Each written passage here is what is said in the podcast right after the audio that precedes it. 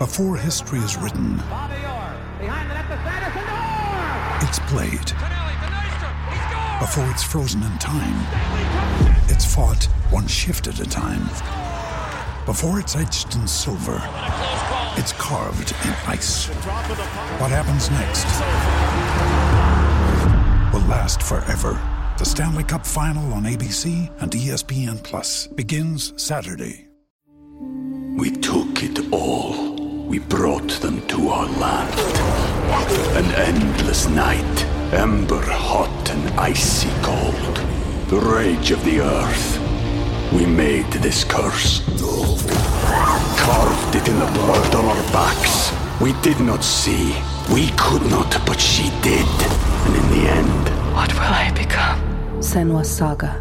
Hellblade 2. Play it now with Game Pass.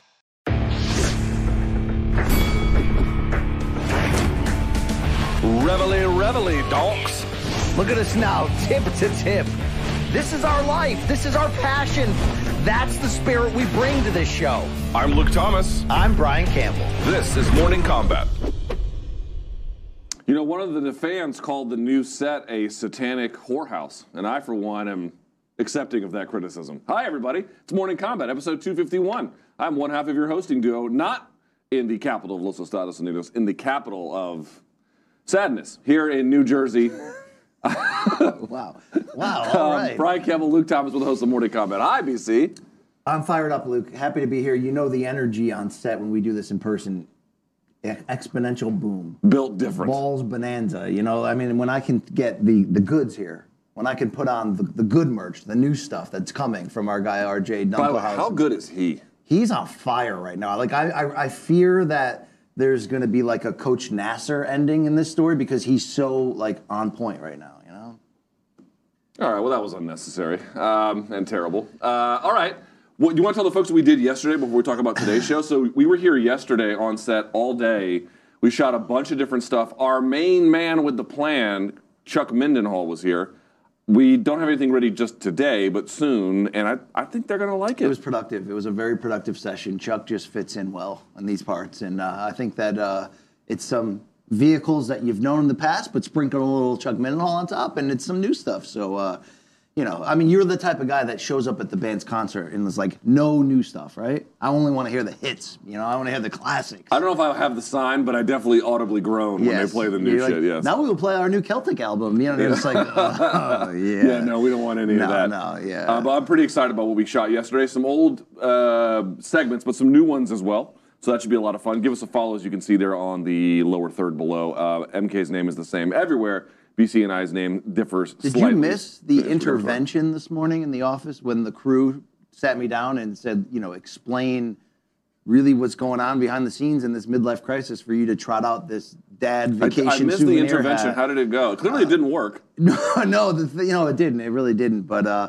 you know, um, am I trolling them by looking this good in this? You know, you What does it actually say on One Love? I will it only wear- actually sorry, turn turn turn to me again. What does it say on the brim? That was a Bob Marley One Love. I will only okay, wear all this right, that's nothing. until RJ Dunkelmaker can create the MK version of the Randy Couture Fidel Castro dad midlife crisis hat. Once we hit that, running on on Morning Combat Dot store. so you take one trip to the Caribbean, and already you're like, you know, that Fidel guy. You ever come back from the Caribbean with like bracelets and necklaces, you know, for like a week, and you're like, oh, this was fun. No, you don't do that. No, I come back with a tan. I'll come back with one of those. That's because you're half Armenian. That's right, son. Yeah. Don't forget about that. Any of you, though, from the great nation of India that are looking for some solidarity, brother, in this, uh, you you have as much love for for your homeland as you do for uh, nor- Northwest Georgia. It's my homeland as much as you are a yes, you got you got to work. wonderful, nice person.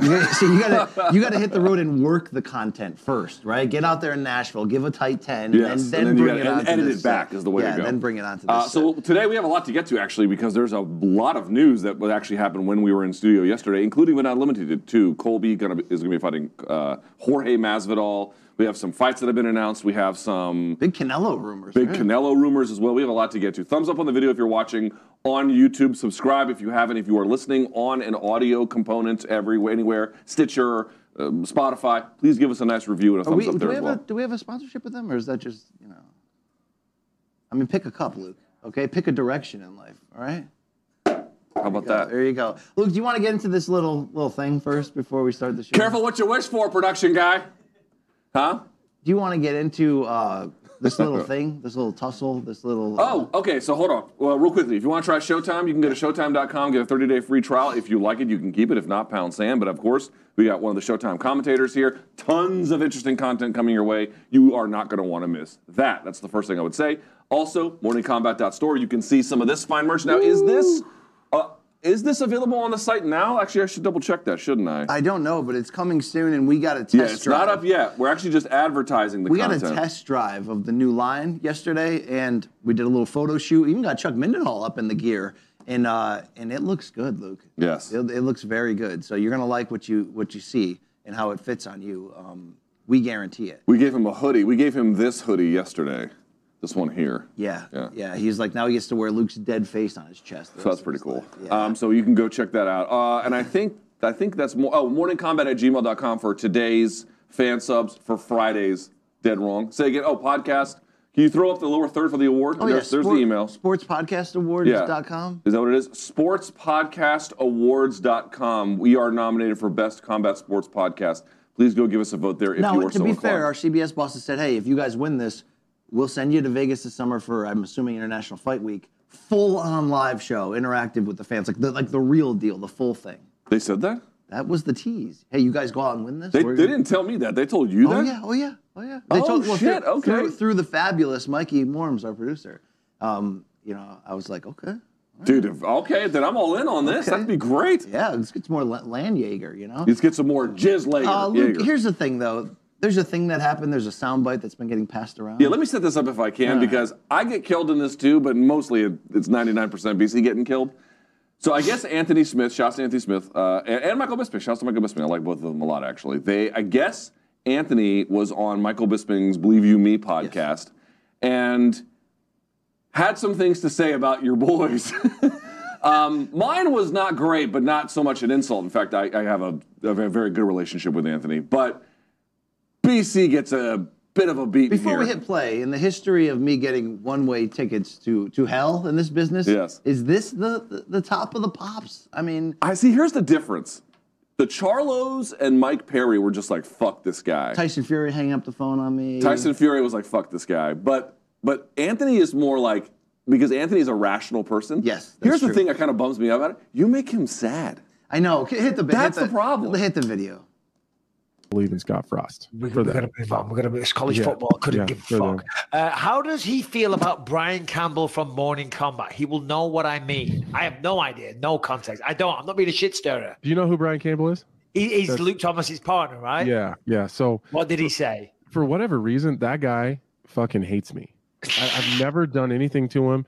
I've always been nothing but. I've only been around him a couple times in person, but he absolutely fucking hates me. And it's it's just anytime I fight, Luke has always been a. He's always been very fair in his breakdowns and his analysis. I know a lot of fighters don't like Luke Thomas because he he'll say he'll he'll be honest and he'll say I don't think he's good here. I think he has some some discrepancies here or whatever. I don't ever take that stuff to heart. He's always he's always given me a fair breakdown and a fair shake. Uh, Yeah. It's not always been super positive, but you know what? My career hasn't always been super positive. That's my fault. Uh, but Brian Campbell just shits on me any chance he gets. Just I'm trash. I'm washed up. I'm getting too Really? old. Yeah. yeah, I- Well, fuck Brian Campbell then. and then I run into him, and he's perfectly polite. Yeah. it's like no issue at all. I had the same thing with Jon Anik. I swear to God, when I lived back in England, You know, I, I didn't want this to be the result of my uh, of my art and my comedy. So let let's put it on on down there. By the way, uh, Michael Bisping went on to say he had the same thing with Jon Anik when Jon was hosting MMA Live for ESPN back in the day, and then he met him and they got along great, and now they're like this. You did meet. So in, in, in interest of full transparency and actual truth, you and Smith did talk at Yes. the MMA Awards, correct? And- and by the way, and it so was this awesome. video, this video that we just played, that is su- that is after that, Yes. correct? Okay. And we're trying to see if we if we have any footage of that from the doc cameras. You know. I know there's footage of me talking to Anthony. I don't know if Jake got any of you. Talking Uh, so look, do I hate Anthony Smith? No, no, Luke, I hate you, and that's the problem with this show and this art form and this attempt at comedy. Uh, we have a style, Luke, that whether it's this joke or whether it's me unfortunately stepping in the the Rizin puddle, and, and I, you know, Well, you karate chop the I air. owned up to mean, that and apologized, but the whole thing is, Luke, it's you versus me. It's not me versus Anthony Smith, but this type of aggressive Is style. is it you versus Michael Bisping? Because he was like, "Fuck BC Yeah, he too." was able to. in, in, in full transparency, I did approach Bisping at uh, at the Conor uh, Poirier trilogy bio, when he was in the media room and he was lingering. I'm like, I don't want to be that dude, but I happened to be reading his book at the time, and I was like, Yo, dude, like, there's really inspirational the stuff about getting out of jail. And come, I'm like, I'm really enjoying it. He was just sort of like, Yeah, cool, cool guy, and then like walked right out the door. Wait, this was in this was this year. Yes, yes. I mean, he literally was like, "Get somebody get this fan away from me. I, I've got to go. Just get it away." That's fine. Um, I don't hate Anthony Smith, but Luke, this style is going to create. We're going to have to break a few eggs. Yeah. To- and, Dude, and- here's the thing And you know? The thing about a drive-by shooting is it's always some sweet little girl that gets in the way, right? It's always something awful like that. Is this the moral uh, defense of drive-by shootings that collateral damage is sad? You know, I was watching Dirty Harry films this week in the hotel room. You know, like they hated him, Luke, because a lot of people died or nearly died for him to get the man at the end, you know? Um, and I got the wrong man this time, Anthony Smith. So, Luke, when I did meet him, he couldn't have been nicer, put his arm around me and said, you know, I could be very, really upset. Yes, I tried he to, did say that, which I tried to funny. explain to him that um, he, he became a victim of, circumstance in the comedic war between Luke and I, just like Rizin, MM, you know, Rizin MMA, Japanese MMA. But Luke, I didn't kiss his ass at the same time, not because I'm tough and could take him down, but because you gotta you gotta know who you are. We have an edgy Yeah. style, and it's gonna piss people off. Whether it's us picking against fighters, whether it's us debating if Michael Bisping should be in the Hall of Fame or not, whatever it is, you're inevitably gonna turn people off. I don't apologize for that part, but no, Anthony Smith, very good fighter. Is he must see on the level that you sometimes say? Am I just rizzing, you know, really trying to get up in you? Yeah, I'm trying to get up in you, Luke. Okay, I'm trying to show you how good I can be, how great I can be, Yes. and because of that, how great this show can be. Yes, okay? I don't mind pissing people off, no matter who they are, if we have to. But this is the one thing I've been trying to tell audiences who watch MMA for a long time. It's like, dude, you heard Anthony Smith said at the beginning, and you'll be in this boat. You are in this boat too. I mean, it'll just be the way that it is. Dude, let me ask a serious question, friend to friend, co-host to co-host. Do you think my analysis of fighters is mean-spirited or vindictive or otherwise unprofessional? No, the the reason why I have fun with it in this Anthony Smith situation is because you're so nice that sometimes I'm like, oh, maybe you guys are just And you friends. heard what Smith maybe said. Maybe you guys are just friends off the thing. And you heard what Smith said, which was, dude, I take I take extraordinary care to be as friendly and as giving and as accommodating as I possibly can.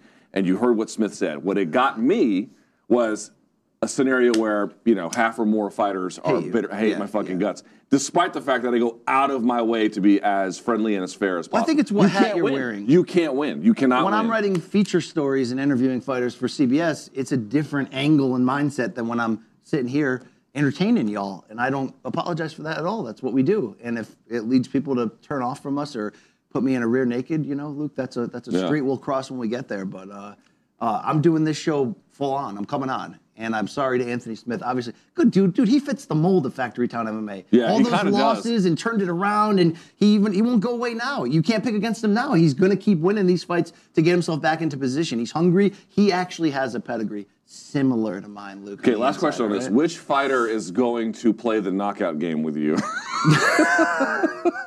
Well, Luke, did I did I join forces with you? Uh, you know, knowing your history as a bouncer. Oh, For- yeah. for, So you wanted me to security reasons, you all right? For security fighters? reasons. You know, it could have been me and Mike Bond. Probably we could have called Yeah, well, ourselves you'd really the handyman, if you know, Yeah, you know, you'd you know, you know fucked where I'm going with man. that. You'd be Yeah. fucked. All right, but uh, hey, look, you know what I think I should do, Luke, to to to repay, and um, maybe I'll start a new segment every Friday. It'll be the the Anthony Smith appreciation. okay, don't be patronizing. No, I like that. He's a he's, a he's a good family man too. He's a real It's nice true. guy. You know, so There you he's go. also a good analyst. I'll give him that. He's a very good analyst. Yeah, he's good. You should pay attention to that more Yeah. more, more commonly. But you know, is he must see TV, Luke? You can have that debate on morning. That's fine. That's fine. I just want to point out to the audience there, you can take great care to do your job, and it won't really matter here in this industry. So you might as well just say what you want to say and let everyone do what Well, they're Luke, going by to do. the way, that's the job. That's the damn That's job. the job. right. That's the job. right? But that's why I don't really do interviews as much anymore, is because Because you assume people will hate you. No, I don't want to talk to people that don't have an interest in talking to me. Because it doesn't. I don't know how much of the hate. That a lot of the hate I've noticed is not like. It's more like man, fuck that guy, like in a, almost an indifferent kind of way. Um, and I, who, what's the point in talking to that? Sometimes you got to fight through that though. Like Cosby fought through that a little too aggressively, to be fair. But uh, you know, You're the worst All person in America. okay, All right, let's get the show on if we can here. Topic number one, if we may. We start with huge news. It looks like, although it, the setting for it is not so clear, March 5th, UFC 272 Uh, we are not making history as the first one, but a rare one, just the same. Non-title main event between Brian Campbell, Jorge Masvidal, Gamebred, the man himself, and Colby Chaos Covington. Yes, Masvidal versus Covington, March 5th, 272. Now, the fight is currently set for Brooklyn. It appears that there is some effort to get this fight into Jacksonville, Florida. That is not a reported fact yet, but it is in discussion. Put that to the side, BC. Your reaction to the booking. I guess my key question would be is now the perfect time to make this fight? Yes, I love this fight because it's creative. It's one we didn't necessarily see coming, although obviously with the history and where they are in the rankings, it, it makes sense. I think UFC is always at their best when they're forced to creatively matchmake in the last minute scenario. Did Anderson Silva versus Daniel Cormier at UFC 200 turn out to be, you know, what it could have been? Not really given the circumstances.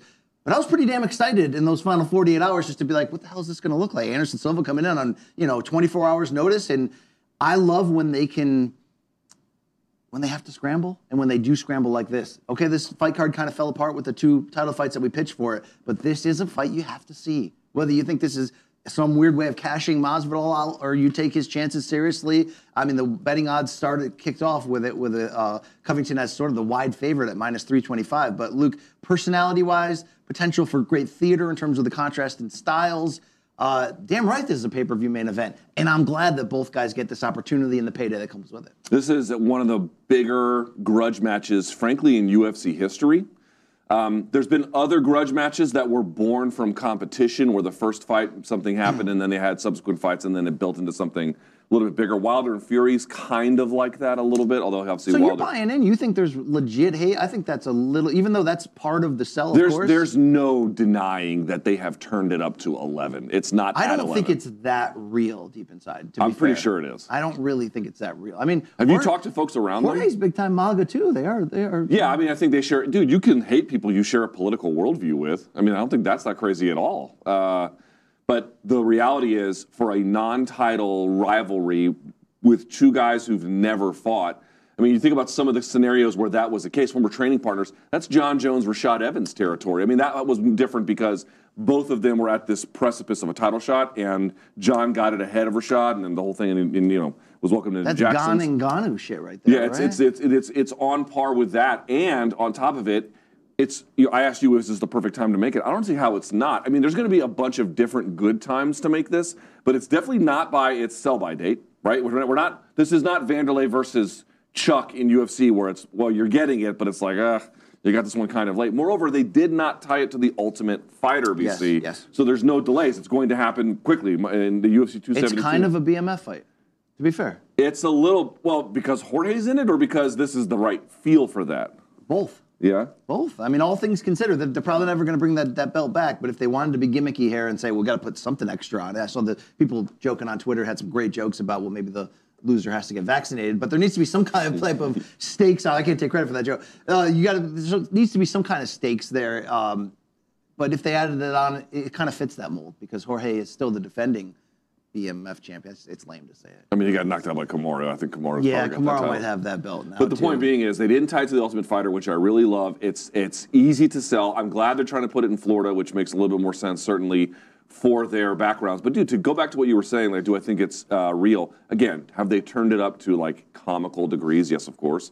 But yeah, I mean, my indication from everyone I've talked to is that it's very real. Uh, there's Well, I a real think we've, falling we've out. ever had this unique circumstance. I saw our colleague at CBS Sports, Shaq Mahjouri from uh, Montreal. Mm-hmm. yes, the Yeah. Frenchman. mhm. Um, he put out there that of the last five combined fights for Colby and Jorge, Kamaru has won four times. Like I don't think like we've never seen something like this before, right? It's kind of like a Jesus. weird factoid in there, but That's wild. Well, listen, I mean, the other reason why it's a great time to make it is because Jorge is at a bit crossroads is a strong word, but his reign, th- that that moment in time where he had those wins and the Askren win and everything else, where he had that big. that's over. That's that's that that that that that wave has now come down, and so you, he's trying to manage. He's still quite popular and quite good, but he's trying to manage. I think what's left of that. A Colby fight is at least theoretically winnable, and is going to be huge for sales. He's going to make a lot of money doing that right at this time. Plus, they're headlining. They're going to get pay per view points for this.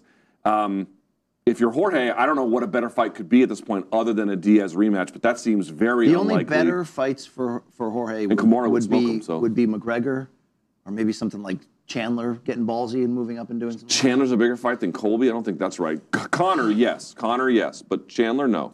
All right, but do you think this will sell huge? I think it will I sell think the interest. big. Yeah. I love the. I love it. Okay, I love the fight, but do you think it'll sell? I do think so. Again, I don't think Jorge is at his absolute peak, but I still think he's on a high note in his career. So we'll count that. Dude, you know it's funny. I did submission radio a few about a month ago or so, and they were asking like, do you know, do you think that Colby will be popular? And I was like, well, I saw Kamaru on like Hot Ones. You know, for sure Colby will be have a degree of popularity, but I thought Kamaru would be the more popular of the two. No, I don't think so.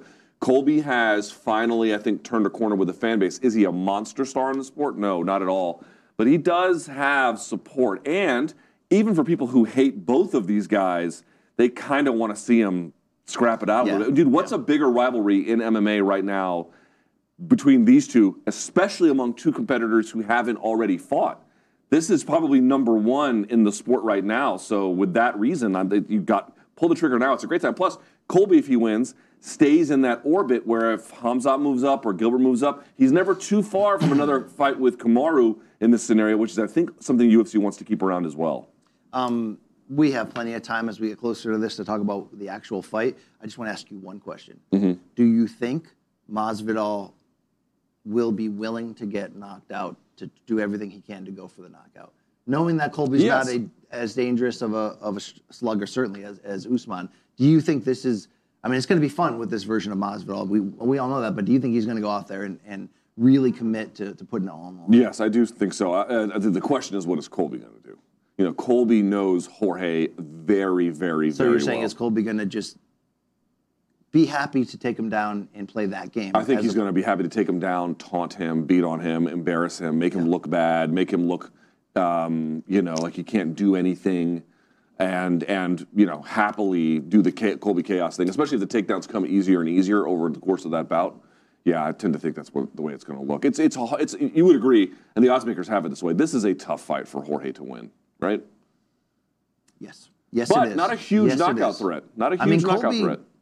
Colby damn near beat Usman in the second fight. Colby has Damn near beat him in the first one, too.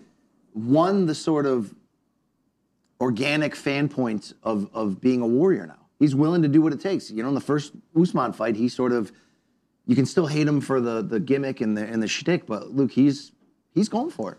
You got to give Colby that credit. He's going for it. He's trying to max himself out. I do.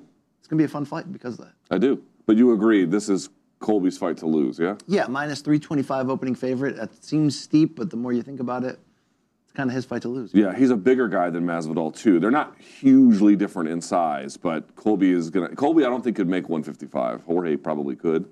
Um, but that is a fun fight. It's a huge fight, and if you're UFC, dude, the UFC just everything they do is just printing money these days. Most of the time, the biggest fights are going to be around the title. Here, you don't have any title whatsoever. I love. Don't you? Do you like me? Do you love non-title main events? It's like When they're like this, sure. because there's you, you, It needs- for them it to needs happen. nothing. It usually has to be because of a grudge, because of the potential for action, or or both, right? You know, and so when you look back at history, obviously the, the McGregor Diaz ones were monster events.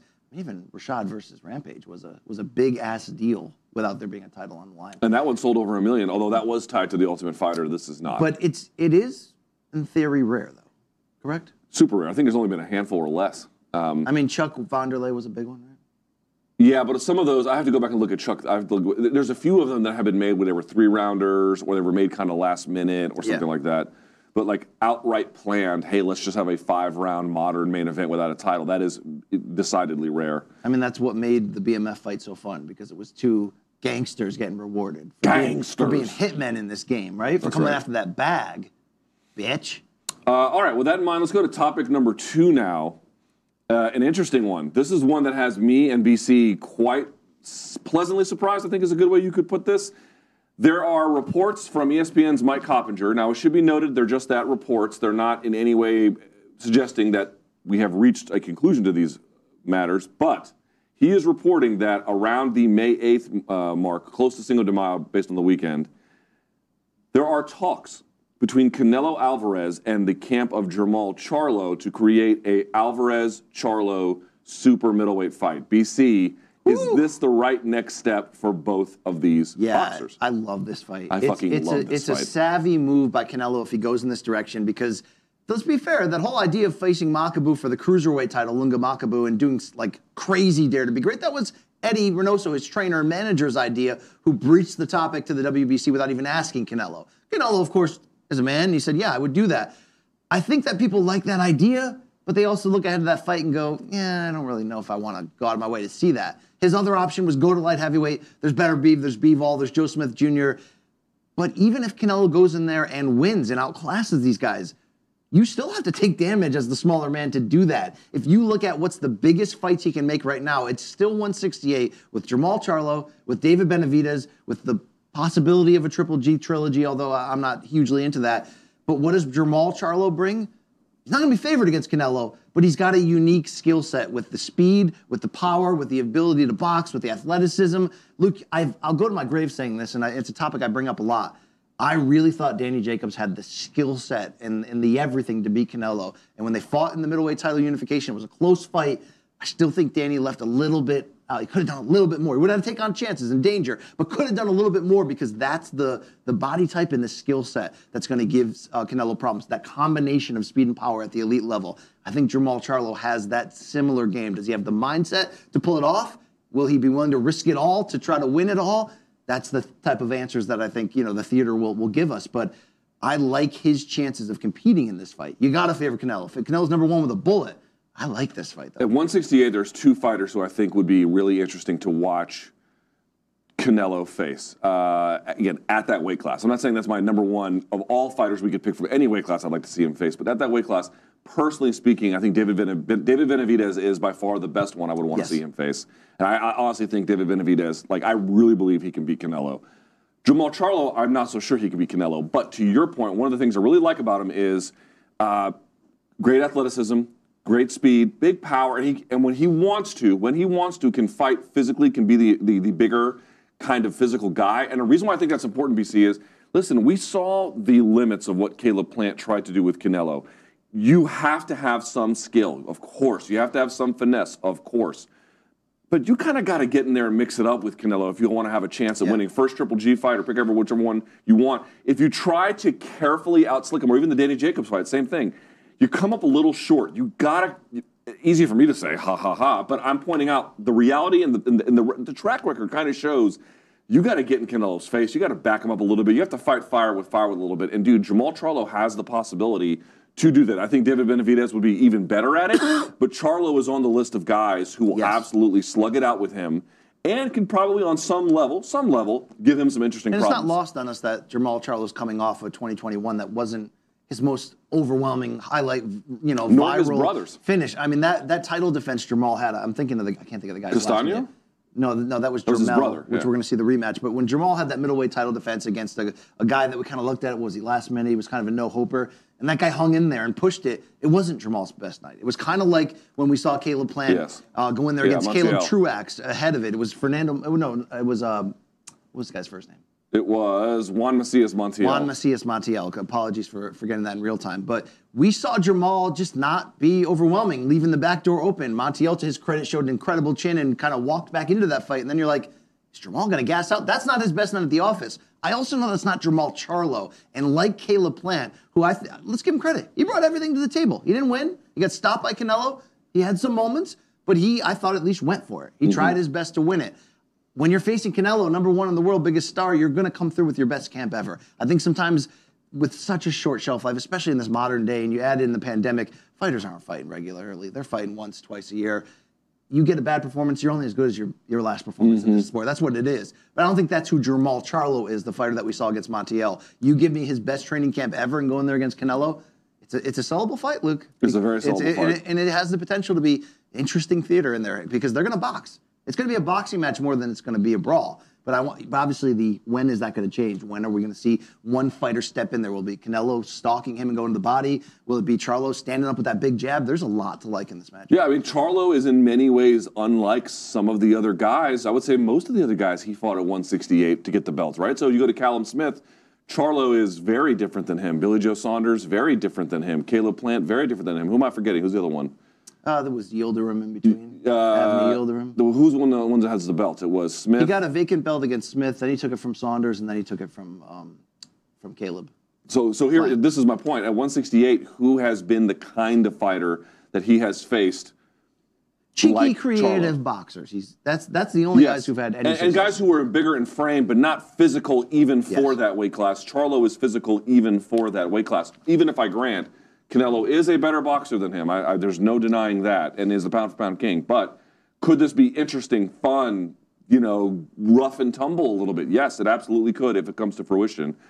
On May 8th, is this who you you rather see this than the Makabu fight? But would you rather see this than say Beterbiev, who I know just fought wouldn't be ready? So I, I, I agree with you. If I had a pick, I'd go Benavides right now. That would be my pick. Charlo would be number two. There's more at stake, a little bit more history if he went up and fought Beterbiev, if he went up and fought Makabu, or even Dimitri Bivol, the unbeaten uh, light heavyweight title holder. But those aren't those aren't as interesting. Those aren't as sexy for the potential of what the fight's going to look like for me. Even with the danger there at light heavyweight, I just think Jermall Charlo is a more complete, well-rounded fighter who, at this weight class, potentially could be a problem.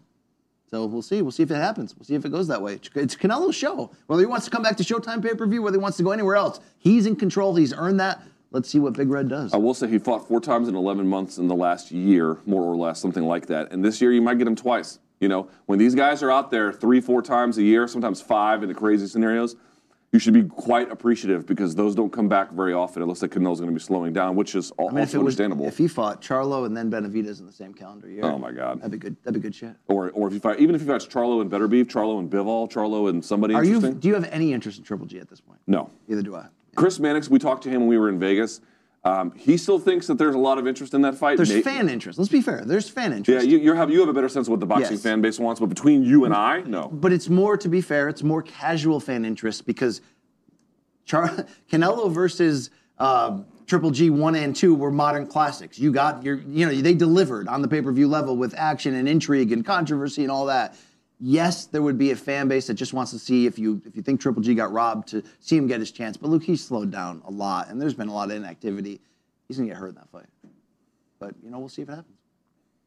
Hey, comfortable Ashley, just walking on in. How are you? Luke, that's I don't think that's that's the right way to to, to host a show. You know, just- Just unprofessional, you know what I'm saying? Yeah, yeah. Super unprofessional. All right, let's talk about our feces. Uh, topic number three, we're back to MMA. I love this. I, BC doesn't love it, and love is a strong word. I love it given the circumstances. How about that? We do have a replacement for Max Holloway. It is not Triple C. Now C4 is the name he's going with, which is fun. How about Mick Kringleberry or Crunch Master? Yeah, or you know, just uh, applesauce McGee. Just make it nice and generic. He will fight Chan Sung Jung, the Korean zombie, who's coming off the nice win over Dan Ige. That will be the main event for UFC 273. Now remember, they were going to be at UFC 272 or whatever, whichever one it was, and they got moved out of it. So now, Volkov, excuse me, Volkanovski versus Chan Sung Jung is your main event. That will be for UFC 273 on April 9th, and I believe the co-main has moved back to that one as well, which will be Yan versus Sterling. All right, BC, your Good night of fights. Good night of fights right They there. They went with Korean Zombie. How do you feel? I know I it's not your number was- one choice, but no, look, and, I- and I identified uh, it's if you're just looking to put the band-aid on, get a title defense, get Volkanovski back out there, it's a favorable matchup for him, and certainly in some ways, in the Korean Zombie has the reputation and all that. It's a it's a fine it's a fine fight. I thought you could have done bigger, more dramatic, more interesting. The prob the only problem with this, tell me if I'm wrong. Tell me if I'm underscoring what TKZ does in there. underscoring means to highlight in a positive way. Okay, how about overscoring? Uh, how about just not using that word at all? Just because four presidents, U.S. presidents, graduated from your secondary educational institution doesn't mean that you're better than me. No, it doesn't, but I do know what the word underscore means. In community college, we weren't big underscores. all I look like one of your professors again. All right, tell me if I'm wrong. What Brian Ortega did to the Korean zombie, it, it brought him down a peg for what you think could be possible for him on the highest level. And there's a little bit of lingering stink there with that when you go, oh, him versus Volkanovski, in theory, good fight. But in play out, Volkanovski's going to handle this one. He's going to handle this one from the outside. Yeah, probably, right? Probably is the idea. I mean, obviously, Korean Zombie has great boxing skill. We've seen that. One of the best uppercuts in the game, truly. Um, but, you know, against against better strikers who. But Ortega's a different striker. He's longer. Okay. was longer. Uh, yes, Volkanovski's not that, but Volkanovski is very good at maintaining and mastering range by virtue of the kind of style he employs. So to your point, doesn't have the exact physical dimensions that someone like uh, Brian Ortega does. He is shorter and um, uh, you know doesn't have longer arms, but I don't think that's going to be an issue. I mean, listen, MMA is crazy. Anything can happen. Certainly, you take poss- this, the possibility of Korean Zombie with the skills that he has winning. He's been a devastating finisher, one of the more improved boxers in that division. But I just think all these guys are several steps behind What do you think about these guys behind you right there? Oh, you missed it. Those guys were hardcore TKZ fans. Do we have that again, TKZ Corey? fans. Can you put that up there? Look at these guys. Can you go full screen on that? Look, there is no American-born this is this is UFC fighter who draws this type of like rabidness, right? So this is the point I was going to make. Did we not properly consider in thinking about um, the overseas markets that the UFC might be thinking about here? One is the Korean market. That's fair. right? There's one. The other one is the Australian market. Like, if you believe that, let's say you believe that, if you believe that Volkanovski is going to be champion for a while, let's say two more years, something like that, which in MMA times is a long ass time. True. Don't you want to give him opponents that are tough fights, winnable fights for the opponent, but can do more to make this guy a bigger deal Yes. than he is? Korean Zombie goes a long way towards doing that, assuming you think Volkanovski can Well, win. Well, that's why you can't hate it. That's why you go, okay, I get it. Let's move on. And that's what I'm doing. I'll watch the fight. It'll probably be entertaining. Look, I'm not going to lie. I mean, Volkanovski impressed the shit out of me with how he handled Brian Ortega and the ways, the manly ways in which he did that, Luke. Okay? He ain't just a, a footworking wizard. Okay? There's some substance there. There's a backbone. Put some respect on CKB at this desk. By the way, so for UFC 273, that's the Volkanovski and Chan Sung Jung fight. We mentioned Sterling and Yan. They also have it listed here on Wikipedia. Women's flyweight bout: Lauren Murphy versus Miesha Tate. Have you heard that? Yeah, I kind of like it. I kind of like it. I, I don't hate that fight at all. Dude, Lauren like Murphy it. is is is underrated, man. Underrated. and Super she's big underrated. for this weight class, too. Yes, she is. She was not physically. Well, I mean, Shevchenko is physically a beast, but I mean, in terms of frame and whatnot, she was not uh, totally outgunned in that sense. So, yeah, that's an interesting fight. That's an interesting fight. How many wins at 125 would Tate need to get a title shot, Two. knowing her value? Two. You think two? I think one is. You think she beats Lauren Murphy? She gets a title shot? Yes, I do. She might. She might. She was the number one contender. Yeah, you're right. You might be right. Certainly for that. And then they got Mickey Gall versus Mike Malott. Now, who is Mike Malott? I cannot tell Do you. you know that. him? I would be lying if I Malott told you or Little? All right, you know, I'll, I'll get back to the. I'll get look. I'll, I'll I'll go back to the drawing board. You know, I'll get the clay out, start molding, start coming up with something. I want to see more of your your paintings. Yeah. I want to watch you work. Paint you like my French girls. Do you think we should do like a ghost, like the movie reenactment? no. Okay. I think that would Willie be Lopez was a scary ass villain. You know, the guy in the shadows that killed Swayze. Spoiler alert, that killed Swayze. Who? Willie Lopez. He scared the f out of me when I was a kid. I thought you said underwater Lopez, and I'm like, why are you? GGG. No, I don't go. I don't go down that road anymore. Can't we just be friends with people, Luke? You're always Oh, trying to get God. me into fights. You know, I got Anthony Smith on me. My train was canceled. Oh, that sucks. All right, well, what are you gonna do? Well, you can come home blows. with me in the uh, in the. Uh, and take seven airports to get home. no, no, Luke. I got the, I got the car service. Oh, you got the car service. Uh, all right, well, let's Like a, like a like a G. Uh, let's talk about this topic number four since it's all connected. They've got Aljamain Sterling versus Peter Yan is now delayed. Now, it's not delayed by a huge amount, I think about a month or so. Do you care that this co main event, which has been a long time in the making, is now even longer in the making? I just want it over with at this point, and I think both fighters do. And there's still a lot of back and forth with them. Let's just see the fight. It's probably gonna be a great fight, right? And we talked last episode about you know, are we just sort of naturally undervaluing and underrating Aljo's chances in here and what he brings to the table because of that first fight? Probably. I mean, look, at the end of the day, Yan should win. He's shown us winning back the interim title after that hiccup and that mistake who he is. He should win, he should be favored. It's still the potential to be a great fight as it was the first time uh, in terms of the anticipation of what it could be. So let's just get it over with, Luke, okay? I don't really want to talk about the matchup anymore because we need to find out. We need this division to heal. We need to find out who we need Dillashaw back. We need to find out who's the best in the world. I think it's Yan. Are the fans going to blame Aljamain Sterling for this? They, yes, he has become their villain. Someone asked me, uh, I think it was on my live chat, someone asked me, do you think that Sterling has, like, his popularity with fans has declined as he's been champion? He's definitely become more visible, for sure. No, but it, to be fair, it has declined. His I PR has, work yeah. on this, whether it's his fault or not, at every step, you know, him putting on the belt and taking pictures with because his friends afterwards were like, "Hey, man, this is your moment. I know it didn't go the way you wanted, but let's celebrate it." And then people saw those pictures and were like, "Oh, you know, you're this and you're that." I think he he got um, a little bit of a raw handling, but he also brought it on himself. So it is what it is. Um, I like saying Piotr a lot. There's other ones you like to say too. Say them. I don't know. Peyote. Peyote, Peyotre, um, but uh, you know this Piotr is another one I think you've used. Piotr. That's a good one. Yeah, that's a good one. Well, he's gonna he's gonna punch. I mean, look, what's the limit for you and I to be around each other and still feel the the charm of it? I still feel the charm. You're the one who's kind of on autopilot. Is the limit morning. two two and a quarter days? Because we're right at No, that we usually we've seen each other for like seven or eight days at a time. yeah, yeah, it's going great. It's going, it's going great. it's wonderful. I love it. I love, you've been okay, see- you, you know, have been, you've been, you've been traveling more than me because you were in Florida last week. You know, I to be not. fair, my bloating is what makes this hat look bad at me. I think it's I think it's the food. Yeah, when your jowls go past the hat, that's a problem. You know, once I get this cleaned up a little bit better, Luke, and I figure out a better facial hair technique and plan, and maybe even color. I think just because I don't want to look like you, where you got the full paint palette going on in your in your Yeah. goatee. There's uh, Yeah. Yeah. You should just set your. there's dead dreams still there, visible in your. There are dead dreams, but I think the best thing for your face is to set it on fire.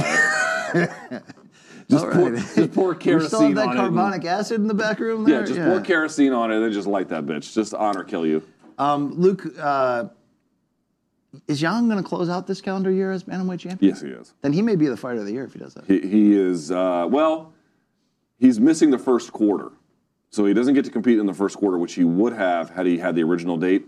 Because I do think that, it's, it's only one month delayed, but I do think all those kinds of things can compound itself. You do typically, typically on the men's side, you need three fights to get fighter of the year. Typically, not always, typically. So that means you need to compete on a regular enough of a schedule. Is this disrespectful by our producers to, to just put picture after picture of Aljo down and DQing himself as champion, considering Aljamain Sterling once co-hosted this show right here? yeah. Also, no one can see those. So that's Do you think something. that's disrespectful? The layout of the screen? No, I mean it happened in the fight. You got to talk about the fight, but it's weird that like you can see like two thirds of the TV. Do I regret challenging our staff's work ethic Monday afternoon? Do you? I don't know. Do you? A little bit, but the result yesterday, we had a great day. They? You know what? The problem was like Ashley. There was a lot of upfront complaints. Yeah. But you know when when they started getting into motion on the tasks, Yeah. they did a good job. I think. Um, Jay was here and it was weird, right? Why was Jay here? I don't know. With his red fucking glasses. I think one to pick up some of our merch because he owns everything we've sold. I don't see how. I, don't, I never saw anybody give it to him. You know what I mean? And two, I think he's hoping that the dot cameras were running. But I like the guy. That's the difference between you and me. I really like. I don't him. hate him. I just find him useless. I got I got I got sorority snaps Yeah, over there. finger clapping over there from our weed provider. Right? I mean, Sorority camera snaps. guy. Yeah. Sorry, I always get that confused. How many how many Delta Eight gummies are just sitting like a fucking penny at the bottom? me, Luke. At I the have- bottom of the uh, uh, the you know the That's fountain at the all mall. you, bro. Okay, that's all you. All right, last thing, uh, but not least thing. Let's do some quick hitters here. Topic number five. We talked about it once before. Miesha Tate versus Lauren Murphy. UFC Fight Night, May 14th. I got to tell you, I like Lauren Murphy on that one up front. Up front, I like that one. That that you know, if she comes out and fights her style, Yes. which she had no chance of doing against Valentina, and she was the only one who didn't know that. But I, you know, respect the game. I respect, respect the ambition. That's how you're supposed to be. But yes, her at her best can beat uh, Miesha Tate, who we don't know how she's going to look at 125. Right, Yes, exactly. yes. Uh, Or even if we did, even if we did, even if we're getting, if I can tell you in advance, she makes that weight cut easy. You're still picking. Makes the weight cut easy, I don't know. But I think Who's a makes, better wrestler? Because that's what's going to decide. Oh, better decide. pure wrestler would be Miesha, yeah. That's what's going to decide this fight. Yeah, I mean, she's got to get she inside have the to long be, reach. Murphy doesn't have to be a better overall wrestler. She just has to have better takedown defense, and she's got pretty good takedown defense. So Okay.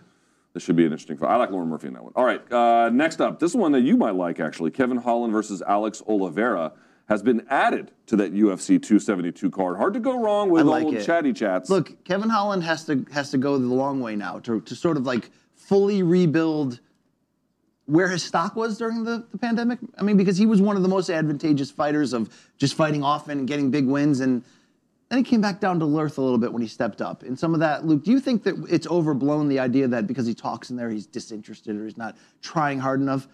There's something there, something a little bit off. I watched his UFC debut and he barely talked in it. What does that mean? Does that mean he was nervous? Does that mean he was I just not mean himself? there's there's something in there that I think the maturity that comes through losing and that comes through you know learning on the job in this game that you can't fake it, you can't take a fast track to it. Once he gets that, we're gonna find out how great he can be. But I don't think he's fully there mature wise yet. That's what I'm saying. That's fair enough. This is the same card, by the way, with Colby versus Masvidal, Bryce Mitchell versus Edson Barboza, Jess Guy versus Love. yeah. Love Bryce Who's Mitchell, Jessica? Bryce, Jessica fighting uh, the French woman, Manon Fiorot. that's a good ass fight, Yep. too. Marina Moroz versus Maria Agapova, which is just two psychos. Uh, Michael Olekshik, I can't pronounce his name. Mihal Olashashik? You mean the Al versus Dustin? Jacoby, the Yeah. former Glory fighter. Tim Elliott taking on Tagir Ulanbekov. Yan Xiaonan, we talked about that, taking on Marina Rodriguez. Jalen Turner versus Jamie Mullarkey, another good fight. And then Kevin Holland versus Alex Oliveira is your card thus far. I think Yan Xiaonan will one day fight for the strawweight title. she probably will, yes. I think she's she's the good. She had she's got to come back from that big loss, but she will. All right, so Michael Chandler lays out his 2022 wishes. On Nate Diaz, he says the following quote, Yeah, we'll throw Nate Diaz's name in the hat. I'd love to fight at 170 instead of 155. I'll tell you that much. Definitely when I fight Diaz, it's going to be at 170 for sure. I've been competing in the 150 since I was a senior in high school. That 150 something is not very fun. Health wise is one of the things that makes it hard in this sport. I know he gets up to, he told me this to, his, to my face. Michael Chandler gets up above 190. Um, and so he's, He's been- a disciplined ass weight cutter and, and Insanely and, so. and athlete. Really, if you know fitness wise, it, He couldn't. He couldn't compete at 155 as long and as well as he has without being insanely disciplined with his diet. Um, he also said that if if, it, if he was going to get a lightweight fight, the fight he really wants is Dustin Poirier, and the UFC is not interested in that.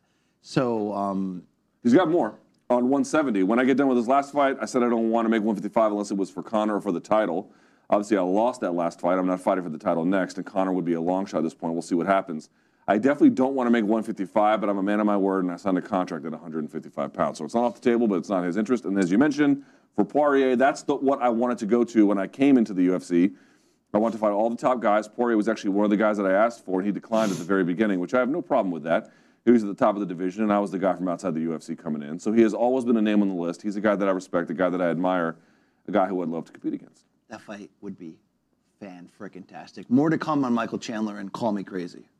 All right, Uriah Faber and Cub Swanson or flirting with the King of California fight. Uriah Faber said, honestly, I know he broke his hand. That might give me enough time to train. He might drop to 135. We were supposed to fight back in 2004, King of the Cage on short notice for a thousand bucks. Um, That but didn't include travel. Yeah, probably not. I'm honored that I'm your dream fight in this scenario, so we might have to find out who the King of So California is. So this is fun old guy matchmaking. They're talking about bringing back the spirit of the WEC. You, Yes. you, you're here for this fight, right? You know what? Um, it's smart by Cub Swanson. It's smart by Cub Swanson to want fights that are winnable against a big name who's retired but semi-retired, sort of. And you can extend your potential win streak. You can extend your winning ways. You can get more money, right? You can double your check if you win. And it's against the name where you're not being fed to the next generation. Yeah, it's smart of Cubby to call it out. Do I necessarily think this is the most entertaining fight I want to see? Not necessarily, but I, I definitely uh, appreciate and understand what Cub Swanson is Mr. doing. Mr. Faber's still got something. I mean, he got his ass kicked He's by well Yan, and he should have, right, at this point in his career, to, you know, to a good degree. But he still looked, looked decent in this comeback, Luke. Yeah, it's pretty clear that the division and the game has passed him by. So that's why it's a good match. But it's a good enough fight for Cub at this stage, I think, for sure. So I like that, actually. By the way, um, Faber's stories of hanging out with Jean Claude Van Damme are pretty funny. Do they have orgies? No, but they're pretty funny. Okay. Um, and then last but not least, Sean O'Malley, I guess, did an interview with Michael Bisping, and he says, The last two years, I've gotten three fights in each year.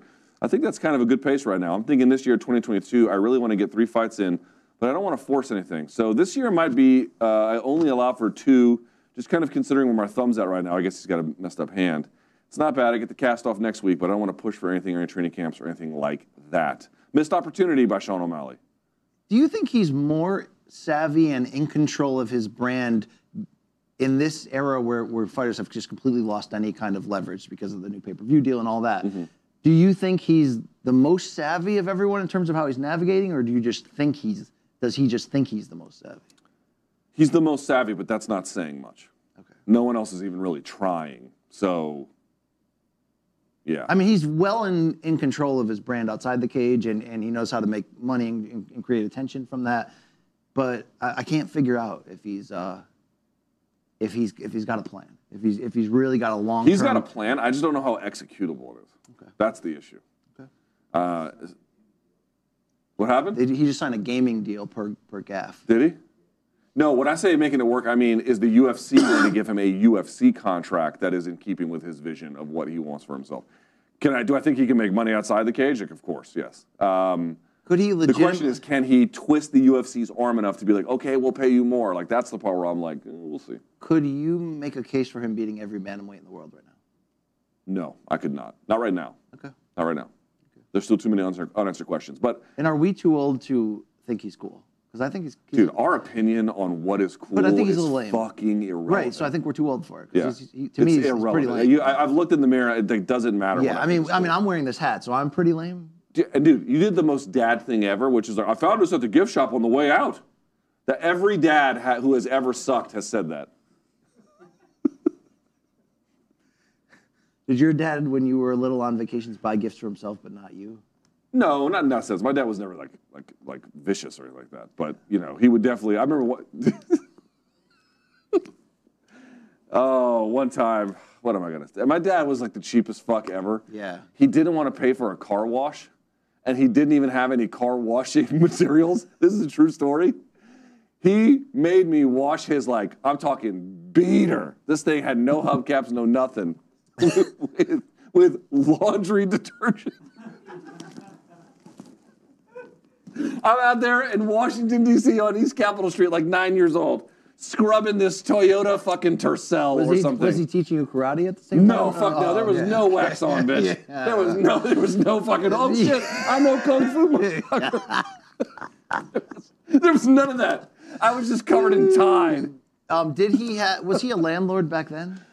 Uh, yeah, yeah, he was. After he retired from the State Department, he got into real estate. Yeah. Do you think he ever threatened anyone? Uh, no, I've never told this story. This is a true story. So my dad, this is this is in like the early '90s, late '80s, early '90s. This is a different time in Washington D.C.'s history. This is back when you could smoke crack, get your job back. Basically, yeah, yeah. I mean, you probably still could, depending who you are, but yes, different time with crime and everything. My dad had this longtime partner whose name I won't say. Uh, like he was a construction guy, and they would, you know, when a guy would build, he would flip the whole thing. Sounds And a little, little shady. Sounds a little No, no, shady, no. Everything was above. Everything was above board. But I guess the, whatever relationship with the guy went south. Um, and dude, this guy was a terrible guy. He he used to send his dogs into these abandoned houses, which were filled with fleas first, so the dog would get all the fleas, and then we would go inside. He was terrible. He was a terrible man. He was a terrible man. Wow. But here's the point. After my dad like cut all ties with this guy, was done with the business dealings. My dad took out and paid for an ad in in uh, uh, one, it wasn't the Washington Post, but it was one of the local papers. The Village Voice. That's in New York City. It's the DC equivalent of that. And uh, took out an ad about how awful this person is. and, fucking, and fucking said, like, never do business with this guy. He's a fraud and a thief. I'm like, Dad, this guy's gonna come. We know where you live. He knows where you fucking live. What are you doing? He's like, fuck that guy. So Oh. he he biz pinged him. And What, what does that mean? Bisping put out a video where he's like, "Fuck Brian Campbell." you know? Yeah, that's true. Yeah, he biz with him a little bit. Yeah. Okay, it's yeah. fair, it's It's fair. fucking, it's fucking hilarious. Is what nothing ever happened, but it's fucking hilarious. Wow, Anyway. I love putting the your, the pieces of your backstory together, dude. You can see where I come from. You can- it all makes sense now. oh, yeah. Woo! All right. Uh, do you want any any got any more of these? Uh, No, we're done. It's time for it's time for your uh, uh, call me crazy. all right. Uh, people want us to spill the spin the wheel, Luke, but I don't really want to spin the wheel this week. You know? You know what? You- you- You're kind of out on the show today. I've noticed. You know how I know? Because your answers are like very straightforward and without the salad dressing of your normal flair. You Maybe know? I'm just cutting right to the point. He's like, right you to know, the listen, heart uh, of the matter, Aljamain know? uh, Sterling's gonna have a great fight at bantamweight. Very calm. Normally, he'd be like, guys, guys, you're not gonna believe. Anyway, Luke, you know, from time to time I have takes, as you just uh, impersonated, and sometimes uh, One love, BC. Sometimes the takes. Uh, your, your teens taunt you when you sometimes the, home. the takes Hey, Dad, one, one love. leave, leave people wondering if your boy BC is is on something or if he's a little bit crazy. So we decided, Dad, you're the coolest dad ever. we decided love. to build a segment around that. I got eight of them, Luke. They're called "Call Me Crazy." Okay. All right, Luke, I got hot takes. Here we go. Brazilian MMA legends Jacare Souza, Little Nog, and Junior Dos Santos have all either booked or talk about booking professional boxing matches in the next few months.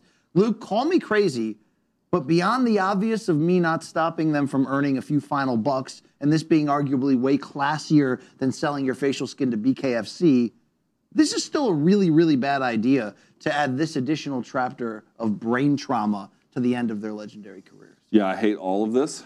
I hate all of this. I mean, I, I don't hate it I, as much for JDS, I guess, but even then, I hate it for him. But for Jacare, I was like, dude, you know, I get you're trying to make money at a moment where you can still make some. You're like, go teach ju- jujitsu at a clinic, yeah, right? please, fucking God, no. Please, God, no. I, it's a trend with, with MMA guys going, oh shit, we can box too. It's like we didn't know before this. Mm-hmm. Uh, the the guys who were on the end of the line, and uh, I don't want to see it keep going. So we'll see what happens there. Uh, Luke, here we go. Um, call me crazy, but it feels like this era has the most amount of future all-time great potential among its core elite fighters than at any other point in UFC history. In fact, if you look at the 12 male and female champions right now within the UFC, you could argue that eight of them are already there or on their way to legitimate all time great status. Not just Hall of Fame, I'm talking about all time great right now. Eight of the 12? You can make an argument that eight of the 12 people who hold belts right now are like on their way to all timeness. I feel like we've never been in an era where there's this many active in their prime, like studs, Luke. Am I wrong on that? Am I crazy? I see three you could pick. So you don't think Volkanovski's on his way to all-time greatness? Uh, I mean, he's got a long way to go. I mean, he's obviously kicking everyone's ass, but he's got a long way to go. You don't think Usman's either already there or on his way to all I think he's got a long way to. Well, he's got not as long of a way to go. Adesanya on his way He's got there. a long way to go too. Ngannou on his Dude, way he's got, there. dude, this is his first title defense. Shevchenko already there. She's one of the ones I would consider. Nunes already Oh, there. well, okay, she's the 145 champ. Nama yes. Yunus already there. No. Already there. No. Yeah, No. yeah. Uh-uh. She has work to And maybe too. even Charlie Olive's on his way. No, Maybe even. No, no, no. You're you're way too. Four of them, maybe. That's it. Okay, that's very interesting, Luke. Maybe I just have higher opinions of world-class athletes and fighters. Like Anthony Smith. All right, Luke. Um, IBF cruiserweight champion in boxing, Mairis Briedis, called out Jake Paul in a weird way this week by getting a tattoo on his left thigh with the words "Jake's bad karma" on it as a Who way to challenge Mairis Briedis as a way to challenge him to a fight. Putting out this goofy video that we're going to throw to here just to see it playing, and saying in the video, "Hey Jake, I've got something for you. Now it's your turn." Um, Luke, call me crazy, but hey, Mairis, you get a tattoo of Jake on your face, and there's no fucking way he fights you. There's not a chance. If you don't know Mairis Briedis, the IBF champion, Luke, former unified champion, has one loss, and that was to Alexander Usyk by majority decision in one of the best fights of the year. Um, has beaten every other cruiserweight he's faced. What is happening here? So is well, let's see if we can unpack his thinking here. His thinking is that uh, Tyron didn't really get a tattoo. If I make a big deal out of getting an obvious tattoo, surely that will get me this fight. Is that his thinking yes, here? but you have to remember he's an elite. That's a very bad He's thinking. the best cruiserweight in the world. I mean, he is an elite, elite, Yeah. 28 and 1, 26 KO, something like that. I mean, it's yeah, I got- don't. That's a terrible tattoo, by the way. Um, Jake's bad karma. Is his idea, Luke, to just cover all that once this blows away? And he always wanted that. boy, I hope. I hope. Well, you went through planning, and you have money, and you got that tattoo. Wow. It's it's big too. It's not on his finger. No, it's pretty small. What the hell? I mean, is, there, is this the English language gap where he just doesn't know that, that he has no chance, Luke? Maybe he's. Is he stupid? I don't know. It's interesting. I'm not saying he is. Don't get me in trouble. But I'm saying, you know, is he? All right, Luke. As we uh, number four, as we just talked about, Michael Chandler told multiple out- outlets this week he'd love Nate Diaz at welterweight. He'd love an extended run at welterweight. He would fight Dustin Poirier at lightweight. Luke, this is all interesting fantasy matchmaking. You can argue where Michael Chandler is right now in the, tw- in the in that entering that fun twilight, but still very much elite. Every time out, it's going to be a banger against no matter who it's against. I've, I don't know if I've ever seen someone this fan favorite in this moment. Call me crazy, Luke, but Chandler is so perfectly fit this fan favorite role, given his action style and willingness to fight, that the UFC should try to capitalize on this by creating a gimmick where they present four potential opponents for Chandler's next fight, allow fans to vote on social media. All four potential opponents were given the contract in advance, which is basically pay per view championship level money for this pay per view main event. And Chandler fights the fans' choice and a guaranteed banger in his next fight. Would it surprise you to learn that Bellator already did this years ago? I would, I would be surprised. Yeah, they did this with a four-man tournament. They did, including one where John War Machine Koppenhaver was in it. this is long before he went to jail for that, and uh, they voted on it, and it was a bust. Um, I don't know what. Why would the UFC want to do that? Because it's a fun gimmick. All right, no, no, no. And but like they don't need to do it, right? So why do they need to do it? Why don't, Why should they do something in a, in a situation where they don't need to do it? because it would allow them to say, okay, here's this Chandler guy. We think he could be a pay-per-view main eventer without a title in place because he's kind of like our Arturo Gatti right now. So let's actually make him that, push him out there, create four really fun matchups, and let the fans vote and let the fans think that they're in on the matchmaking. Be a matchmaker for a day. You're I not I don't think this. I don't think UFC likes to cede that kind of control, and uh, you know the fans don't necessarily have great judgment. So, um, Okay, call me crazy, Luke, but we're never doing this segment again. Here we go. I like this segment. Uh, number five, the ongoing feud between UFC flyweight JP Buys and women's strawweight Cheyenne you did not put this in here. reached Jerry Springer levels over the past 24 hours when Yeah. JP responded to his wife, ex-wife's, con- or his Can I current just say for the record? I just want to say for the record, I'm a little uncomfortable with this. Okay, well let, let's let's see how I frame this here. Okay, Okay. okay. He accused her of cheating. She came back and said they had only gotten married to for him to get a visa to, to be in this country. He says he can't fight again because of her uh, divorcing him and all that. Luke, um, call me crazy, but despite this being an insanely sad situation, the UFC may have missed the boat Oh, no. in terms of fans' appetite for sensationalism, whether real or fake, and probably right now, the UFC could rival WWE's success with Total Divas by creating its own Jersey Store Shore style reality show focused on its more flamboyant fighters. Think Mike Perry, who's not with them anymore, but you get my point. It's not as shameless as OnlyFans, which many fighters are already doing, and it offers them potentially some extra income when their employer isn't really big on doing that. Luke, call me crazy, but UFC Jersey Shore could get the kind of ratings that TUF rarely ever does.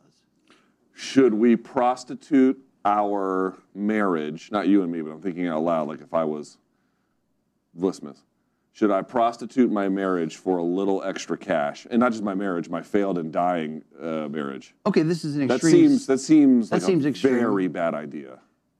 But is it true that many fighters are putting things out there on the internet for extra money to try to make ends meet? That is true. Would you be rather than putting them? uh, I mean, look, you only have to go on Facebook and see the people you went to high school with, and they're already doing this. They're already putting their laundry out there, Luke. I know, but they shouldn't be. Right. So would you rather them do that than putting their their jubblies out there, Luke? I don't. I don't want to have. but My wife watches 90 Day Fiance, and it's just the saddest shit on earth. I mean, it's pretty just sad. sad It's people sad. doing sad. Not not entirely. There are a couple situations that are pretty nice, but in general, there's so many sad people who are prostituting the privacy of their lives for some degree of life working out in their favor. Because I guess it hasn't. I, I don't know, but it's So you're saying you're better than that, and luckily the UFC is better than that. Better than that, I don't know, dude. But like, I just don't feel comfortable watching someone's failed marriage get prostituted for, you know, Yeah, ratings. Yeah, uh, you, no, yeah, you watched um, Nick Lachey and Jessica Simpson, I did. probably. I didn't. All right. Yeah. Let's keep it going here, One, Luke. one love, BC. Yeah. One train wreck. Uh, Luke, UFC welterweight champion Kamaru Usman made headlines this week for posting on Snapchat aimed at a social media troll saying, quote, kill yourself, have fun watching my life and not yours. Damn. Did he really? Luke, call me crazy, but while I do acknowledge that Kamaru, like a lot of fighters, are, are, see some regularly awful shit online from the dark side of this fan base simply because they're celebrities, without question. But it seems like he got off easy in the court of public opinion He did. here. Like most people moved on real quick from this story. Dude, it's MMA. And I'm not you sure can they call someone, you know, terrible things, and you can do terrible things, and no one cares. So this isn't me being ultra soft saying, you know, maybe he should put out a statement or maybe he, we should just not do this, you know, at the crazy fans. Tell them to off themselves. Here's what I, I mean, it, it, it's it's eye for an eye in a way, but it's. Uh, Here's the thing, dude. I used to be the manager. I used to be the executive editor of Bloody Elbow, right? And that was you have to understand something about uh, SB Nation, which you may not appreciate anymore. But if you remember the original web pages when the comment sections were developed, they were developed to look like um, web forms. The whole idea what behind SB Nation was doing, I'll just tell everyone this, in their initial foray, so we're talking post 2005 or so, was they didn't just want this this scaled universe of websites. They wanted the comment section to pull people away from forums so that they could look like forums in the comment section, and the technology was driven that way. Why do I bring that up? Because we had a robust community of people commenting. And you would get dragged as a media member. You would get dragged to these like long, com out, com, uh, dragged out comment battles, and you would. I, I, here's the point: what have I said to people online, you know, who have made me angry or whatever? I've said shit way worse than that. So I'm not going to get up here and be like, Kamaru's a horrible person. But over time, you realize those battles don't go anywhere. You can have them for the rest of your life and nothing ever gets accomplished. You do have to be the bigger person and look the other way. However, I've told many, many people I was going to bang their mothers in the comment section. So let's just be real. We filmed a, a vehicle with Chuck that hopefully they edit out the opening in which you also said the same thing to me. So, uh, wow. Yeah, but I said right. that one in good fun, not in malicious disregard. Okay, number seven, Luke. Rolly Romero, remember him? Posted on IG this week saying that, quote, after three and a half months of my name being slandered with false accusations, that the investigation into the sexual assault made against him has been, quote, formally closed. In addition to claiming his innocence one final time, Luke, Rolly said, quote, I am now the symbol of freedom, purity, and love, known as the boxer formerly known as Rolly.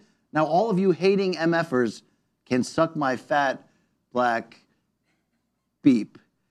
Um, Luke, call me crazy, but it, in addition to having trouble figuring out where the line is on Rolly between uh, hero and villain in most of his public interactions, Yeah, he's not on either side of any of them. uh, we might be overlooking one part of his value to boxing right now. This lightweight division is overloaded I with do young like it when people tell the world to suck their dicks. I do appreciate that. It's overloaded with young and old talent competing on rival networks with rival promoters in fights that, for the most part, we're not going to see. I bet Rolly would be willing to fight all of them, and I bet he would probably make the most fun fights against one another as anyone else in this division. So, Luke, Yes, but could he beat any of them? No. Call me crazy, love him or loathe him.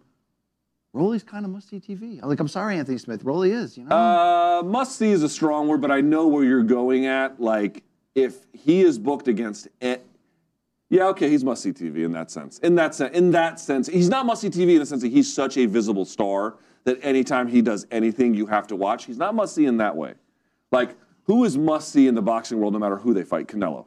Like, you have to see what Canelo. He's that relevant. Deontay right? Wilder? Deontay Wilder to an extent. Yeah, Tyson Fury too. Right, big names. They're they're must see in that sense. He's not must see in that sense, but in the in the sense that you described, yeah, he is.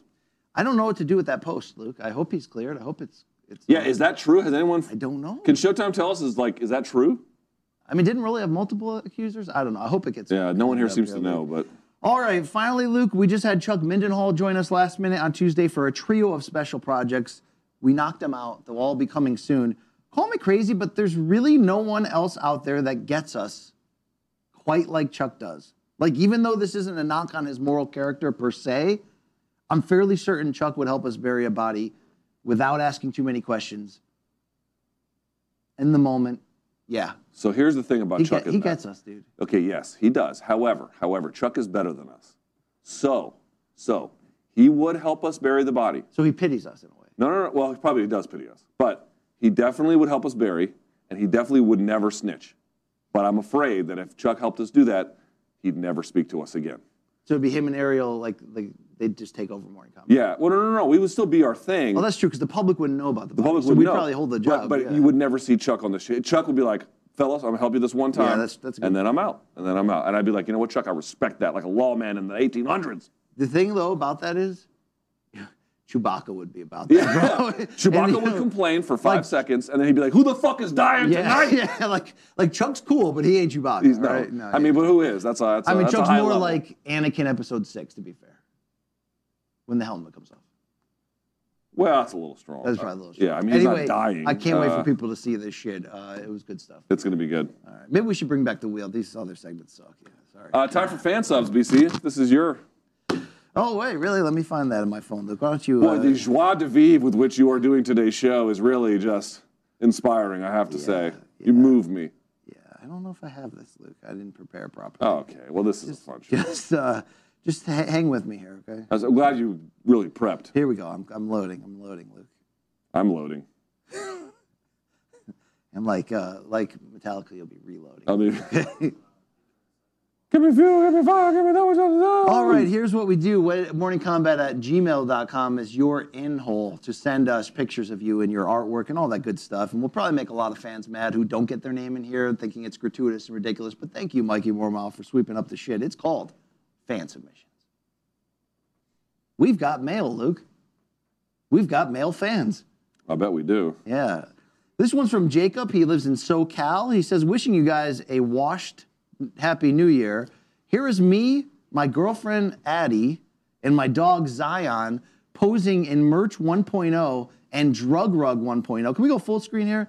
Is it a drug rug or a Mexican sweater? Heard it both ways. I may have made. Okay, can we stop with this shit? I, I mean, I didn't preview these as you already know. enough, okay? enough of the anti-Brendan Schaub slander, please. I, I mean, come on, what are we doing? I may have made my girlfriend put on the drug rug for the photo. She had no clue what it was, but she supports your show at the same level as Luke's family. Maybe one day I'll join the club of fans whose significant others buy them merch.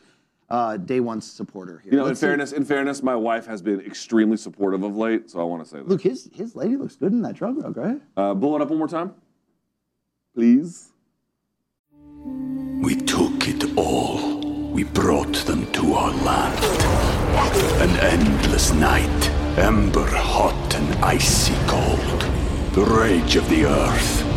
We made this curse. Carved it in the blood on our backs. We did not see. We could not, but she did. And in the end, What will I become? Senua's Saga. Hellblade 2. Play it now with Game Pass. When you need mealtime inspiration, it's worth shopping Kroger, where you'll find over 30,000 mouthwatering choices that excite your inner foodie. And no matter what tasty choice you make, you'll enjoy our everyday low prices, plus extra ways to save, like digital coupons worth over $600 each week. You can also save up to $1 off per gallon at the pump with fuel points. More savings and more inspiring flavors make shopping Kroger worth it every time. Kroger, fresh for everyone. Fuel restrictions apply. Yeah, yeah. This looks like a relatively normal, happy couple. Yeah, they're building a nice family there with that dog Zion. I'm a big fan of them. All right, Kev is here from Toronto by way of Dublin. Okay. Well done on the award, lads. Love the content. Really hope to do a live show with you guys sometime in 2022. Attached is a pic of two merch clad Toronto based Irish degenerate dogs, myself included. We are enjoying a Christmas cigar Bro, and is this- watching. I mean, you, you listen to them, it's like, yes, we are two uh, Canadian uh, uh, cigar smokers. We definitely did not storm the Capitol on January 6th. That is not us. You did not see us on FBI's Most Wanted. What's the Canadian capital called?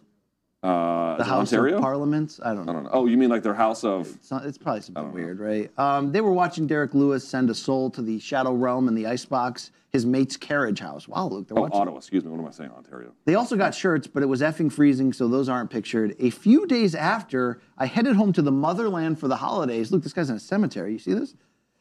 Also attaches some Jesus. pics of the old ruins where my grandfather is buried. Look, this is getting dark, okay? Yeah, I don't need to hear about this guy's death. We always pop up for a pint with him every Christmas. He would have hated the show. In saying that, proud to sport the MK hat while at home in Dublin. It's great gear. Keep it up, you old wash bitches. And P.S. Luke, Wrong One to Fuck With is a great tune. Thanks is. for the recommendation. Great, dying fetus. All right, that's from um, Kev, good old Kev there in Toronto, Bronstetter's friend.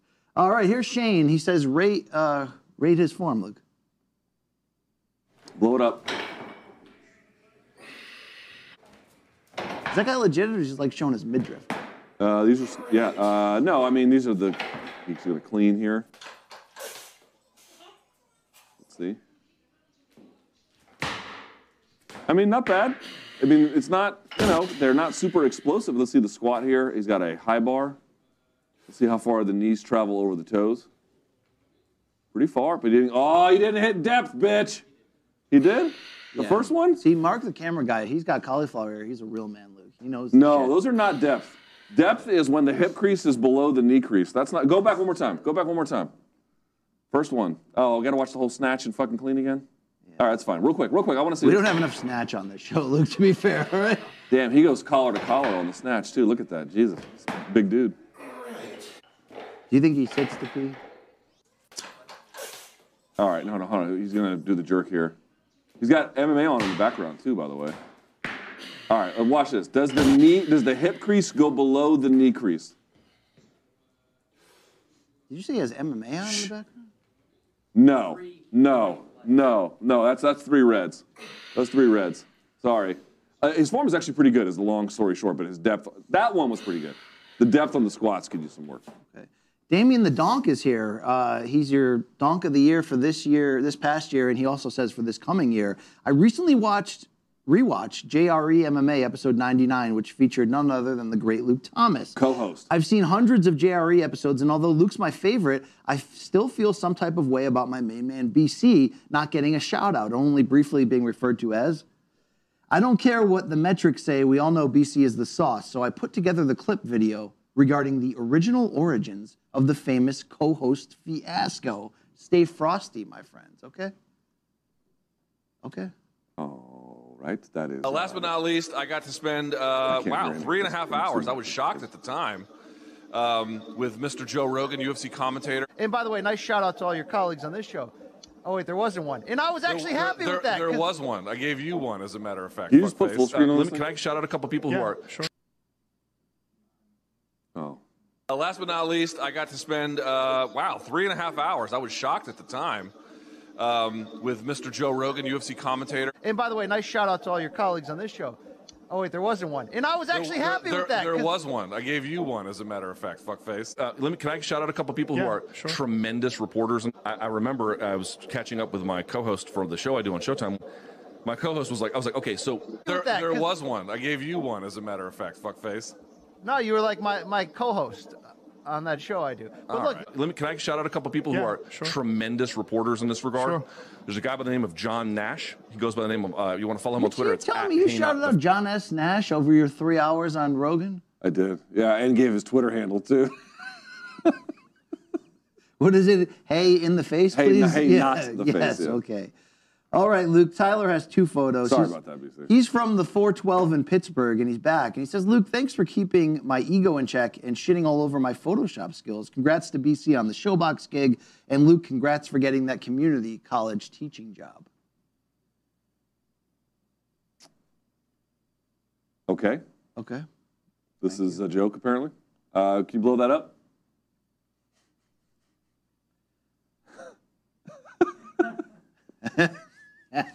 okay, that's well done right there. That's funny. That's funny. That's All right. funny. I, it is. It is a difficult choice, I have to say. All right, Jack says, Hey, Luke and BC, it's Jack. My second Christmas present arrived yesterday after your shitty international shipping was delayed. Don't worry, guys. I know it would have been Jay's fault. I would have my own gardening business called Haggerty's Gardening Services. Is this guy just plugging his shit with is. shirt on? So my stainless steel insulated drink bottle is perfect while I listen to you guys. And yes, Luke, like you said last time I wrote in, my cable management is a three, but my life is a nine. There you go. All right, I'm good with that. Congrats on the new studio, Jack. So he used us for for. uh, Yeah, I mean, he bought I'm some merch and used it to plug his business. Yeah, he kind of looks like Phil, our our, our uh, roadie. You know, Dude, when your sh- when your chest hair goes well below or well above, I should say, the neckline. the spout. Yeah, Yeah, you you know, you're probably gross. I'm I'm down with this guy though. You need some you need some manscape for your filthy, disgusting genitals. Hey, uh, they did you see Manscaped just re-upped with the UFC. Did they? I hope we get some of that Manscaped. Yeah, I need some manscaped cash. All right, Scott says it's become a meme, so I made the meme. yeah, yeah. Yeah, yeah. What are you gonna say? Yeah. That's that's what and it is. finally, Mike says, Congrats on all your success. The award winning MK cannot be stopped. You've come a long way if you're going to come. Yeah. So Come if you didn't notice this, this was brought out to me as well. Do you remember the the photos that they shared on the MK Instagram account Yes, yes. before? If you notice, it's the same photo in the sense that uh, we're both just switching positions. So how it started is el- me on the el- both elbows on the table, and when you look at the fi- picture from originally, you had hands like this. Then when you switch to the modern one, I have the hands like you in the old one, and you have hands like me in the old one. That makes me feel like you're saying, without saying it, that we're now a married couple. Oh, dude, we're fucking That we're finishing married. each other's finishing lots of things. sentences. Sentences, please. Wow. All right. Luke, I look like a red lobster pasty bitch right now, Dude, right? how is it that the white balance on these expensive computers makes us look like Brock Lesnar turning the country, co- turning the color of pink country time lemonade? How does that happen? We we consistently look like You know, red in blotchy theory, I thought I was going to look cool today, Luke. I felt cool coming in here, but I didn't You know what? deliver Can I be honest with you? You kind of you kind of gave the story away when we were walking up here. I think the travel is a little much for you. Yeah, I got to get back home and get back in a routine, work out a little bit, Luke. You know what I Yeah. mean? Free Sleep my, in your bed. Free my mind, and the rest will follow, right? Free my mind. You know, they were ahead of the game on being colorblind, though. Who was that? En Vogue. In Vogue. That's right. Are they still en vogue now? Not at all. That's all right though. Their message will last forever, Luke. Like I hope ours will one day.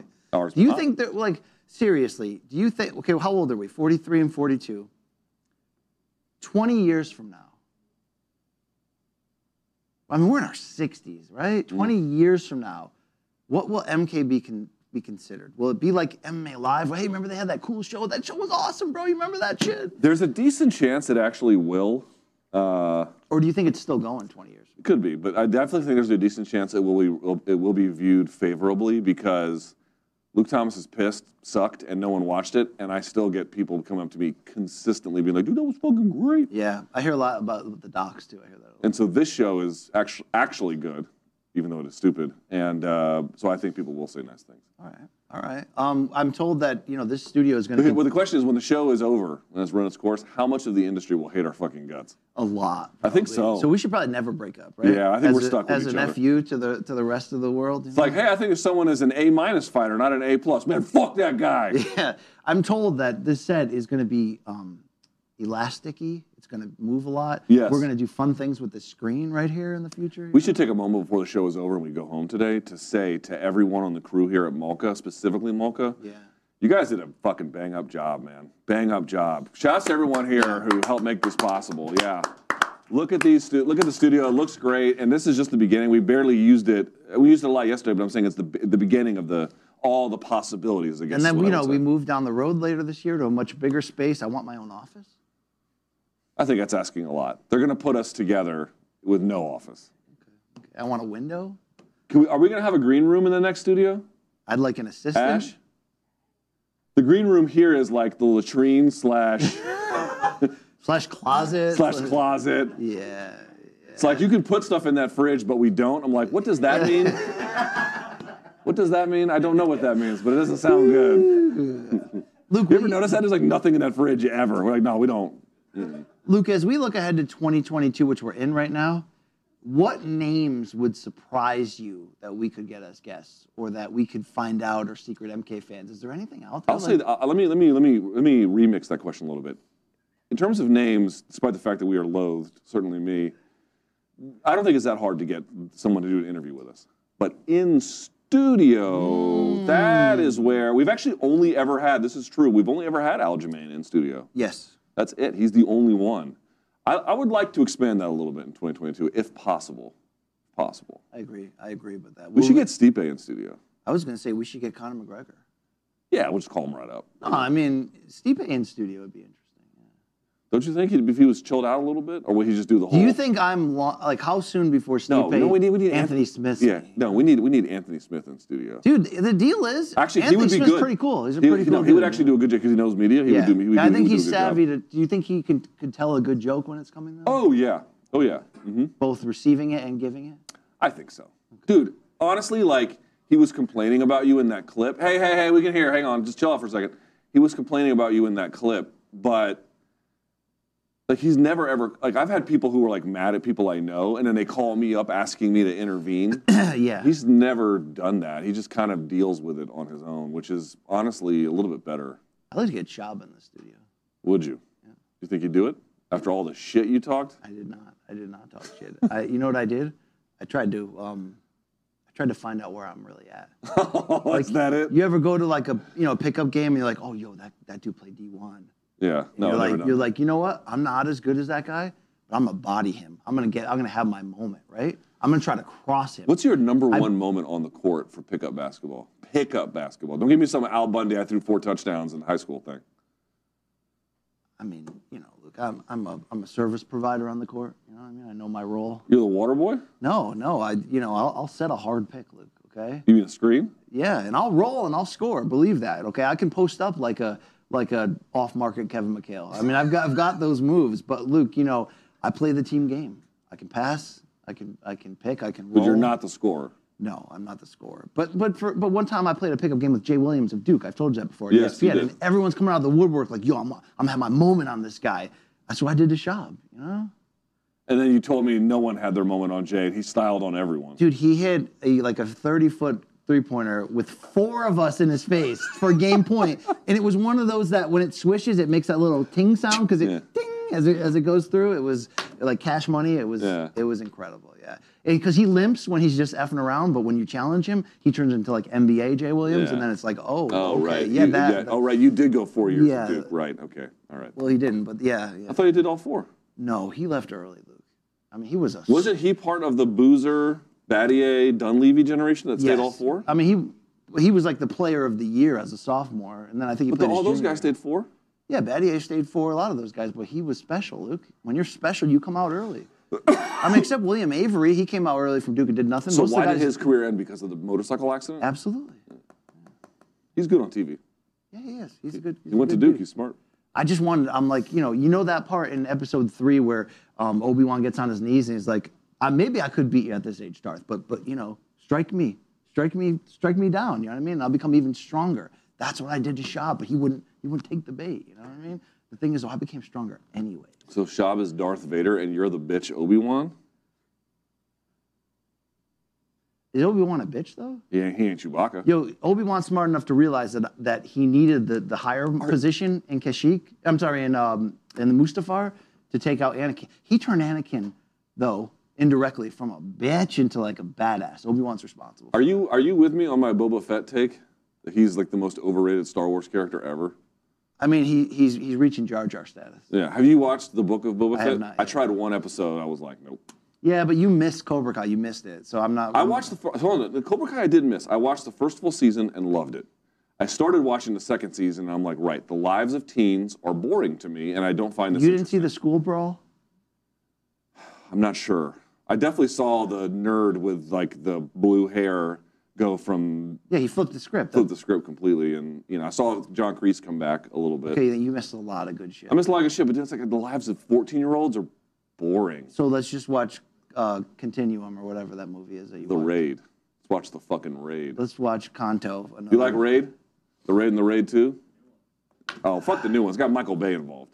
All right. Well, everyone's just talking here comfortably in the studio, so we should probably call it a day, right? Let's call it a week here. We'll be back on Friday from home. That's right. But um, you know, this was fun. This was how you use a studio over three days to your advantage. You make content. It was a level up moment. We made some content. Will it be good? First of all, I want to say to the audience one love, as always, Bob Marley. Uh, there's our socials right there below on the screen if you can see them. Morning Combat is the same everywhere. Luke Thomas News, Brian C. Campbell on Instagram, L Thomas News, and then B Campbell on Twitter. Uh, go to Showtime.com. You can get a 30-day free trial. If you like it, you can keep it. If not, you can go pound sand. Uh, what else? Email morningcombat at gmail.com and morningcombat.store for merch. We got a bunch of that we've already told you about.